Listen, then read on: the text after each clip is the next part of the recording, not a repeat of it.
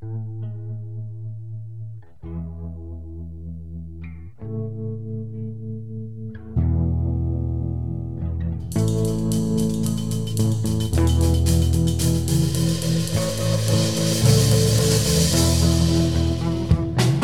there, welcome to Motorcycles and Misfits. This is another special minisode just for you, Patreon subscribers. Now look here, you. We I won't, it. No, I won't tell you this. It's Emma's history hole. It's all about me, darling. It is. It's a deep, dark hole. Have I got a story for you this week? Okay, when you pitched this to me, I was puzzled. So, all right, lay it out. I'm going to draw you a link between a very, very famous comedy family, world famous comedy family from the 1930s and 40s, the atomic bomb that was dropped on Japan that essentially finished the Second World War, a classic motorcycle, and upgraded braking components you can bolt on your motorcycle right now today. Okay, I I don't know what Isn't these things that have in common. nuts? It, oh, I've, I've got such a story for you. So, we're going to start at the beginning, which All is right. always a good place to start. Let's go way back. Way back when. Um, we're going to talk about the Marx Brothers. Yes. We're not going to talk about Harpo. No, not. Uh, how about Groucho We're not going to talk about Groucho or Chico. or the lesser known Gummo? Gummo. Who the hell is Gummo Marx? Oh God. Wait, so who does that leave us? Well, that leaves us as Zeppo. Yes. No, I'm going to go back to Gummo Marx. I was wondering if he if he had all his teeth taken out and they were watching him eat something chewy Oh, and that's horrible. I know, isn't that something? So, So Zeppo Marx, um, was born 1901, Herbert Manfred Herbert Marx. Manfred Marx, and this is something that you need. The, the the Marx brothers really were brothers. I mean, they were really brothers. A lot of time back then, you know, there were vaudeville acts, and they said we're brothers, and they just came together. But the, the Marx brothers were really brothers, and Zeppo was the youngest. Yes. Um, Gummo was Gummo. He was the second youngest, but Zeppo was basically the straight man. Um, he had quite an important role in the Marx Brothers because if any of them got sick, he was talented enough that he could kind of step into their role. Um, he was never the most successful one, largely because nobody really remembers him now, although he did appear in a lot of their famous films. But he was the straight guy, he was the forgettable one. I mean, everybody remembers Groucho because he was the most flamboyant. But a comedian and an actor is not really what he did. He was an inventor and an engineer. Yeah, this is what's amazing. Yeah, and this is this is the amazing thing. So if you see a Night at the Opera or Duck Soup or something that he's in, you're not seeing just an actor. You're seeing a wildly talented engineer. And one of his most famous creations, up to the motorbike, and we're going to get to the motorbike in a minute and the whys There's a and wherefores. motorbike. There is a motorbike. Well, we're a motorbike Yeah, makes podcast. sense. You know, there's got to be a motorbike yeah, in here just- somewhere. Hang on, there is a motorbike, but there's some really cool stuff. There is something the really motorbike. cool stuff. So, um, Zeppo Marx's engineering company was primarily devoted to inventions of the uh, aerospace field. And his most famous invention within that sphere was called the Marman clamp. And I kind of got a little bit ahead of myself. The company was actually called Marman, and that's M A R M A N. And the most fam- one of the most famous inventions was the clamp that actually held. Now there is some controver- controversy here because depending on which account you read, I'm going to go with the one I believe. It held the Fat Man bomb. Now the Fat Man bomb was the second atomic bomb that was dropped on Nagasaki. Wasn't in the Enola Gay. It was in um, an aircraft called Boxcar. Enola Gay dropped the first bomb on Hiroshima, and the bomb I believe was called Little Boy. And then the second bomb was dropped on Nagasaki. It was called Fat Man, and the plane was Boxcar. After the captain Bock. The clamp that actually held the bomb and presumably let the bomb go when it was the assigned time was a Marman clamp. Now we can stress this is a pretty important part.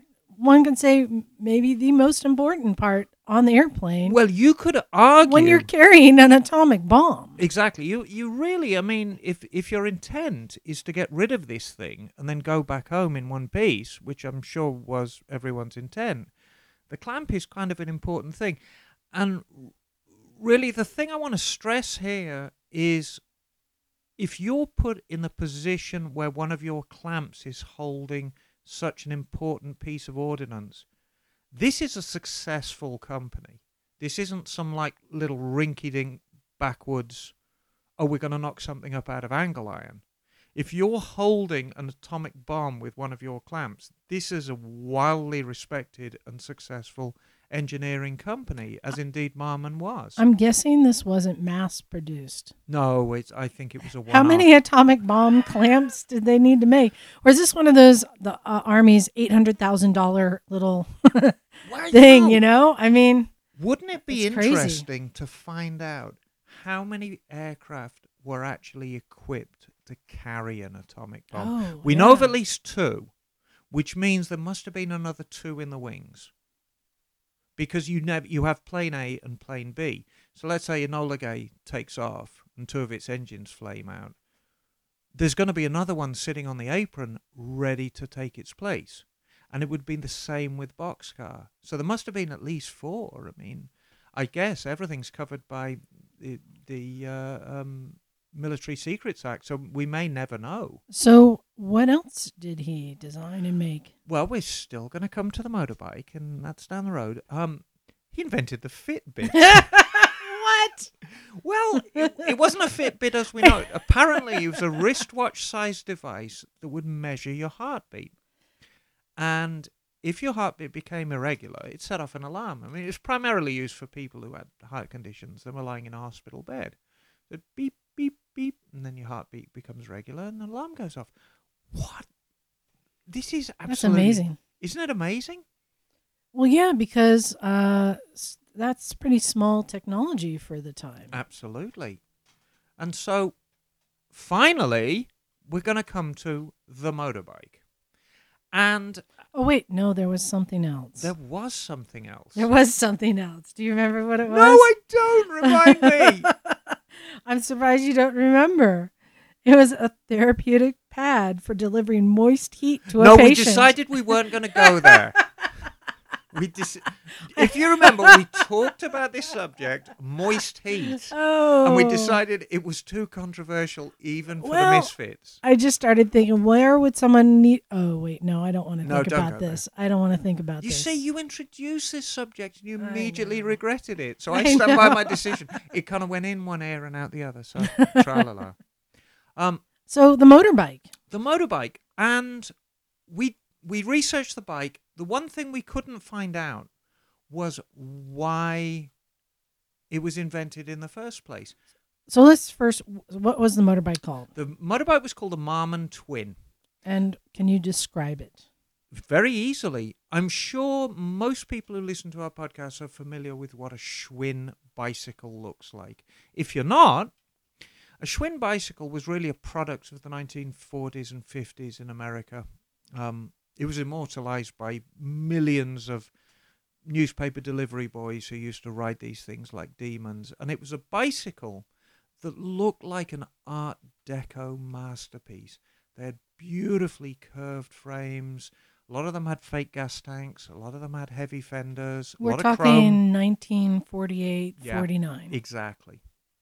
Um, so if you picture this thing with a two-stroke, horizontally opposed engine in it, like a BMW, but instead of going across the frame, running front and back. Oh, okay. So twin cylinder bike, which really set it apart because back in the 40s, this, this motorbike was built in 1948 and 1949 only. And I presume they were pretty expensive. Most engines back then would be single cylinder. This was a twin. Um, cranked out a whopping three and a half horsepower. And it was actually made by a company in Philadelphia called the Jack and Hines Company. And this engine weighed 30 pounds and it had a very specific function in the Second World War. So we're going back to the Second World War now. And it was a drone engine. Okay, this even amazes me. So we've basically proved that Fitbits existed in the 40s. Now we know that drones existed. Exactly. But drones had a different purpose. They used them for reconnaissance, but that wasn't really their purpose. Drones were mostly used for target practice back then. If you wanted to really sharpen the skills of your anti aircraft gunners, um, you bolted an engine in an unmanned plane, Mm-hmm. sent it flying, and see if they could shoot it out of the sky. hope for, hope for the best. hope for the best.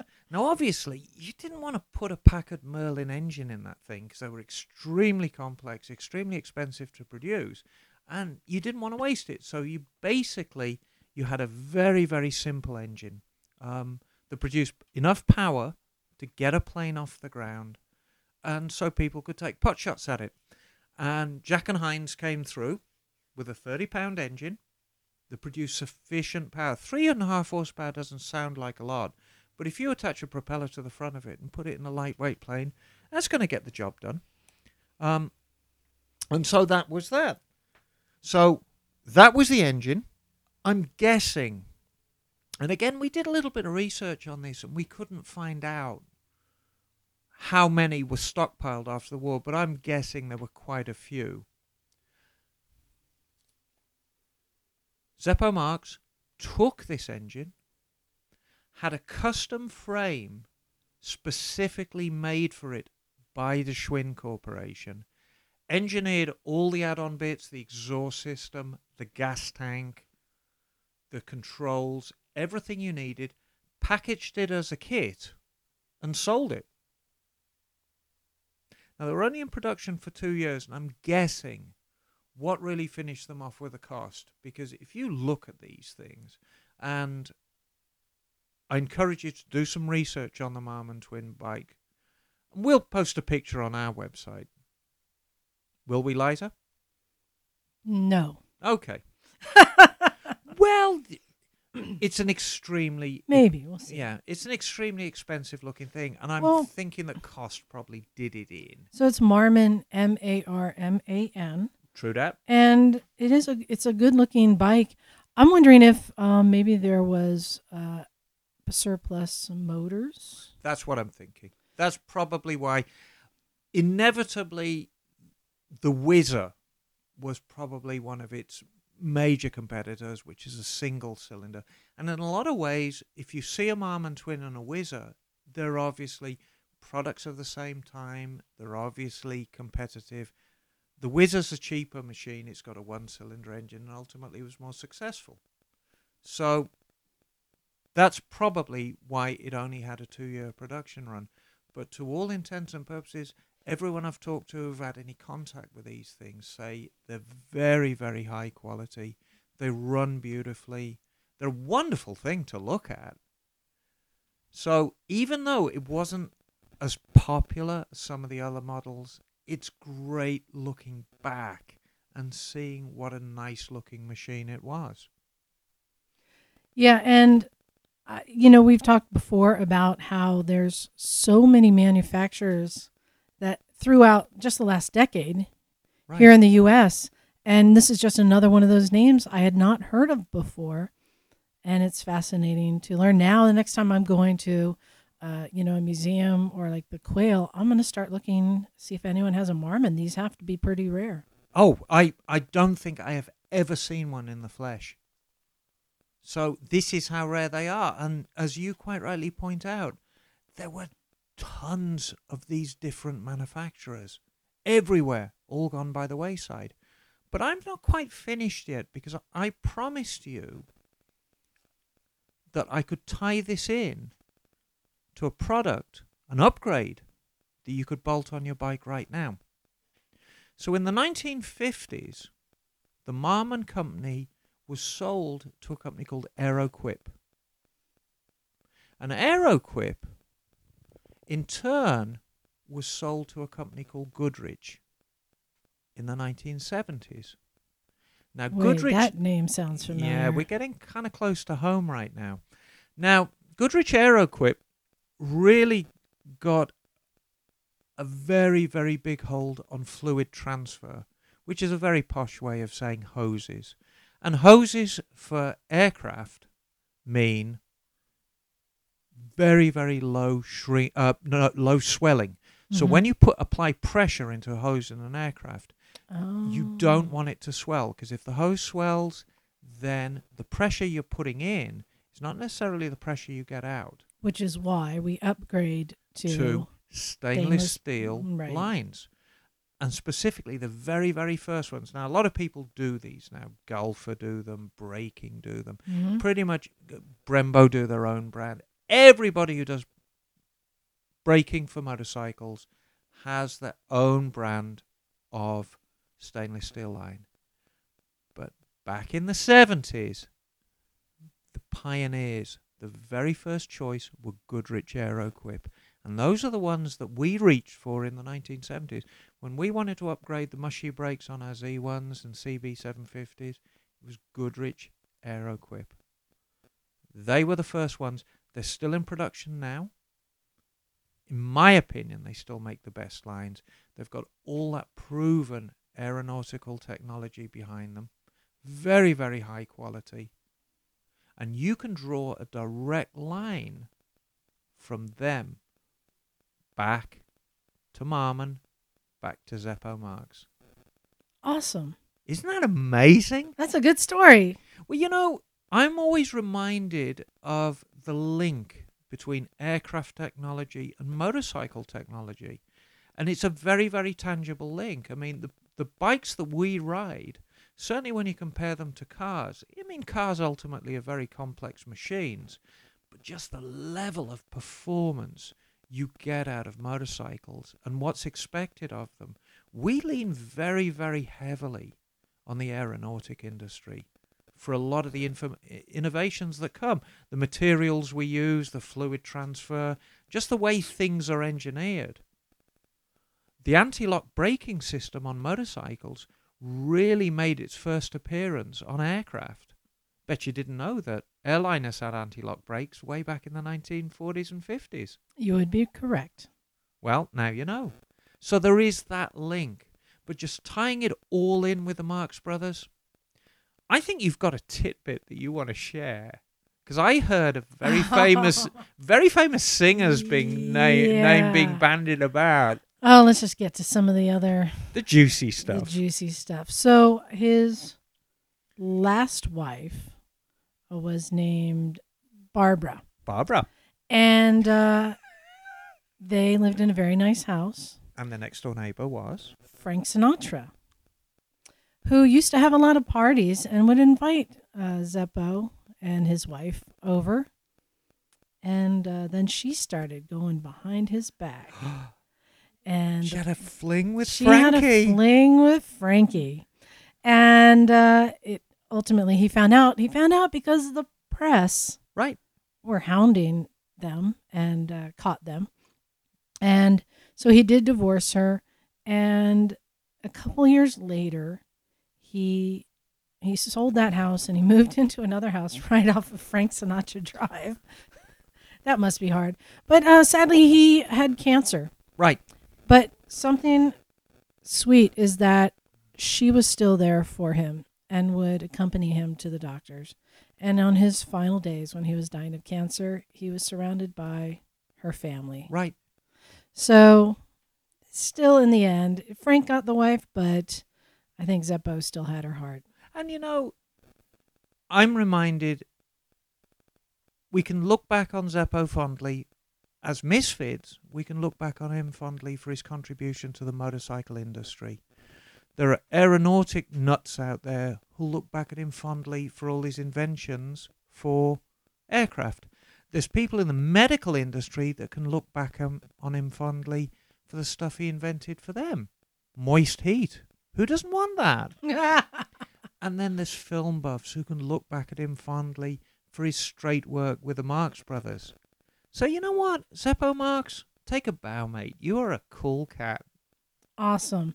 Thanks for that, Emma. And also, I wanted to thank everyone again for subscribing and helping to support us on Patreon. This minisode was just for you, and we're going to keep them coming. So you can email or contact us if you have some ideas that you think would be a good minisode. Let us know, and uh, we'll look into it. And yeah, I promise, any suggestion that comes in, we look at it, we research it. If we can make it into a mini-sode, it's going to happen. So once again, thanks Patreon subscribers. The only way that you get to hear this is being a Patreon subscriber. So if you've got friends, encourage them to jump on the Patreon subscriber bandwagon. Thank you. Keep it up, guys. All right. Thanks a lot.